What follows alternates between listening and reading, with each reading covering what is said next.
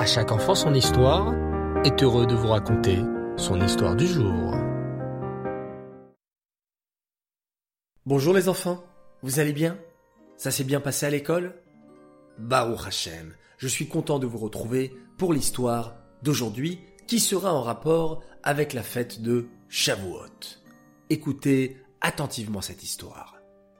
Toute la maison était bourdonnante d'excitation. C'était la fête de Shavuot et chacun se préparait à cette merveilleuse fête. En haut vivait la famille Cohen et à l'étage du dessous vivait une autre famille Cohen. Ces deux familles étaient très proches et elles fêtaient ensemble toutes les fêtes juives en s'invitant à tour de rôle pour les repas. Dans les deux appartements, les Madame Cohen préparaient de bons gâteaux au fromage. Vous aimez ça les enfants, n'est-ce pas? Oui, je le sais. Dans l'étage du dessous, les filles étaient en train de préparer la belle table de Shavuot. Et dans l'étage du haut, les garçons, Binyamin et David, décoraient la maison avec des fleurs en l'honneur de Shavuot. « Je n'ai pas la patience d'attendre Shavuot !» dit Binyamin en tendant un bout de scotch à David qui, debout, sur un petit escabeau, accrochait un peu de verdure. « Et moi non plus !» répondit David. « C'est la première fois que mon père me laisse veiller à Shavuot avec les autres hommes de la choule. » À ce moment-là, Madame Cohen demanda à son fils Binyamin de revenir en bas chez lui.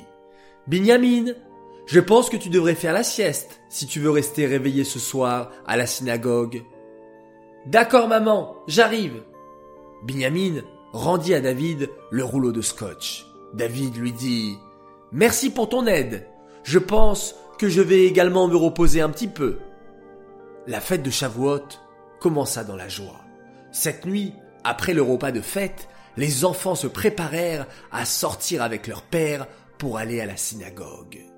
« Les garçons, qui pourrait me dire pourquoi nous étudions la Torah toute la nuit de Shavuot ?» demanda Monsieur Cohen de l'étage du dessus. « Moi !» répondit Binyamin, « c'est pour réparer le fait que le peuple juif est resté endormi la nuit avant de recevoir la Torah au mont Sinaï. » « Exactement !» répondit David. « Chacun attendait avec impatience de recevoir la Torah, mais c'était une nuit si calme, si paisible, qu'ils allèrent tous dormir et très tard. Hachem dut les réveiller avec le tonnerre et les éclairs. » Oh, bravo les enfants! Une fois arrivé à la choule pour faire la veillée, Binyamin s'installa avec son père pour étudier la Torah. Mais David n'arrivait pas trop à se concentrer car il n'avait pas réussi à s'endormir lors de la sieste de la journée.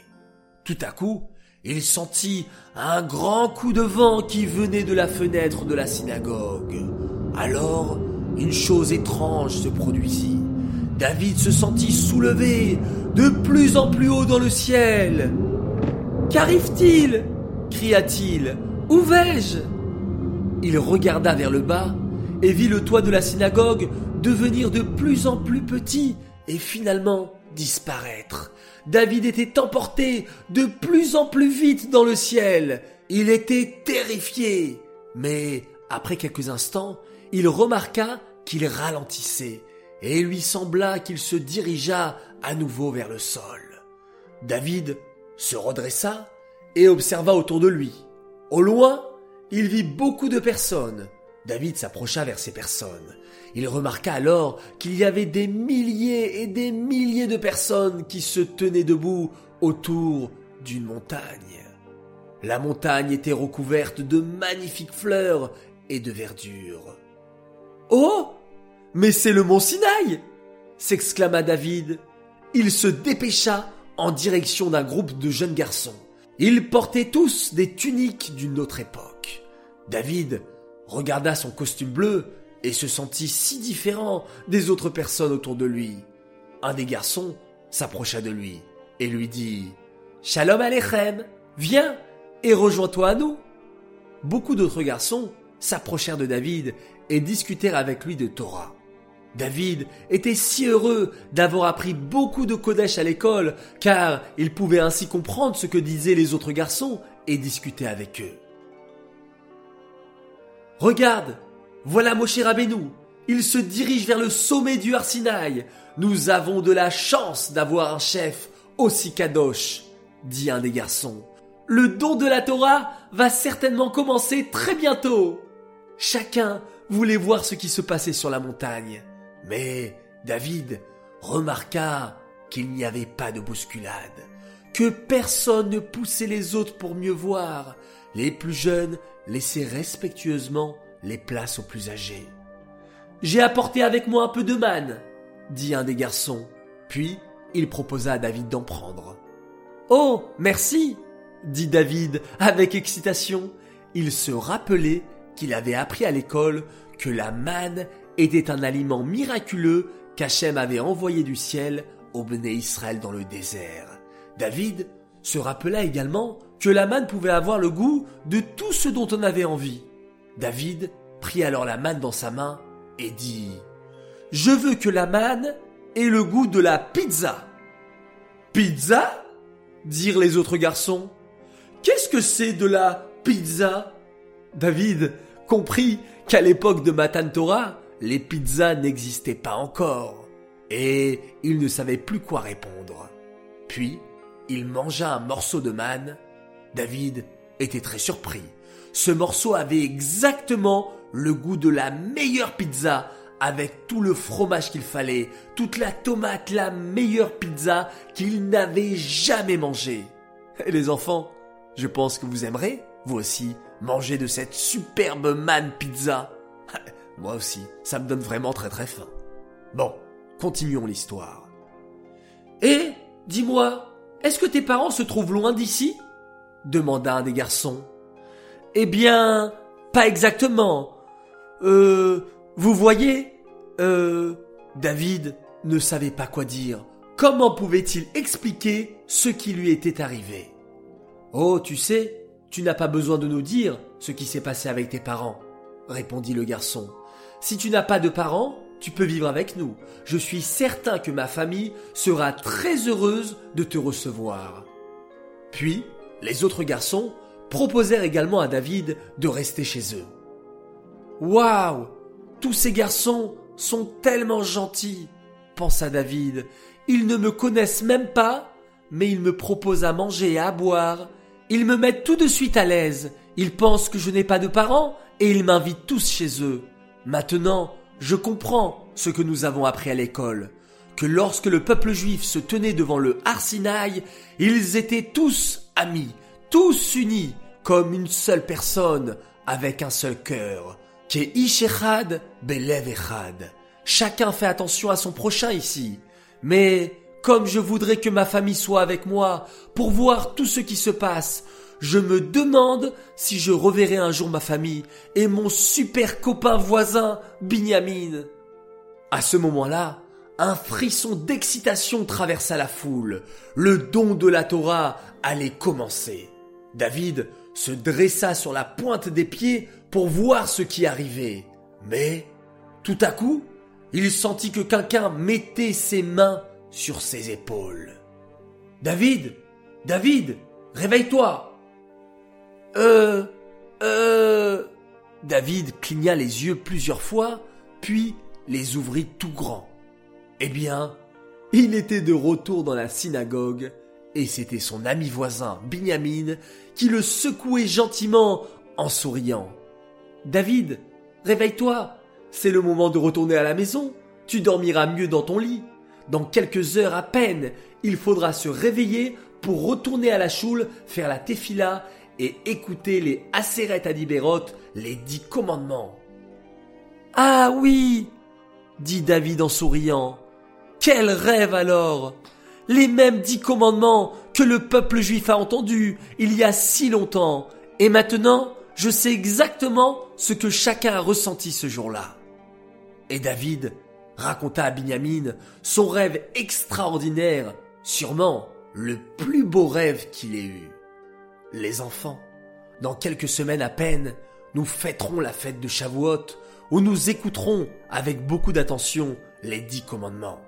Ce qui a marqué David dans son rêve, c'est la gentillesse de toutes les personnes qui s'apprêtaient à recevoir la Torah. Eh bien, Certainement les enfants, la meilleure façon de se préparer à Shavuot et à recevoir la Torah, c'est de faire beaucoup d'efforts dans le Ahavat Israël. Et c'est pour cela, on peut s'y préparer dès maintenant. Par exemple, on peut ajouter de la tzedaka. On peut faire beaucoup plus attention à ne pas dire ni écouter du lashon hara. Si nous voyons dans la classe ou dans notre entourage un camarade qui est souvent seul, invitons-le à jouer avec nous. On peut également faire attention à ne pas vexer ou se moquer de qui que ce soit. Nous pouvons tous faire des efforts, les enfants, dans le Ahavat Israël.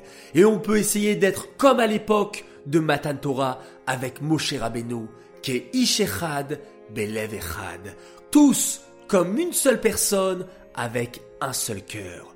J'espère, les enfants, qu'avec tous vos beaux efforts que vous allez faire, nous pourrons écouter les 10 commandements avec Mashiach et la présence de tous nos tzadikim, dont le grand tzadik Moshe Rabbeinu. Amen. J'aimerais dédicacer cette histoire pour 5 grands Mazal Tov.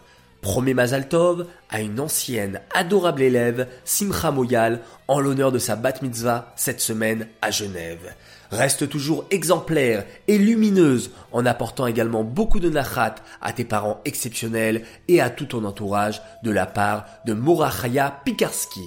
Deuxième Mazal Tov de la part de Mayan, Shirel, Raphaël et Aviel Moyal qui souhaitent un joyeux anniversaire à leur grande sœur Léana, 19 ans, qui est au séminaire au Canada et qui écoute également à chaque enfant son histoire. Troisième Mazal Tov de la part de Tania Assaraf, à ses sœurs Sarah qui fête ses 6 ans aujourd'hui même et à Eden qui a fêté il y a quelques jours ses 10 ans. Quatrième Mazal Tov pour une grande fille qui fête ses 8 ans aujourd'hui. Elle s'appelle Mouchki Cohen du CE2 de l'école Schneor. Tes parents sont très très fiers de ton grand Ahavat Israël et ça tombe bien puisque c'était le thème de notre histoire d'aujourd'hui. Et enfin, mon dernier et mon 5e grand Mazal Tov pour un petit garçon qui devient grand aujourd'hui puisqu'il fête ses 3 ans. Il s'appelle Shmuel Kolski et il coupera certainement ses cheveux le 5 jour de Lag BaOmer.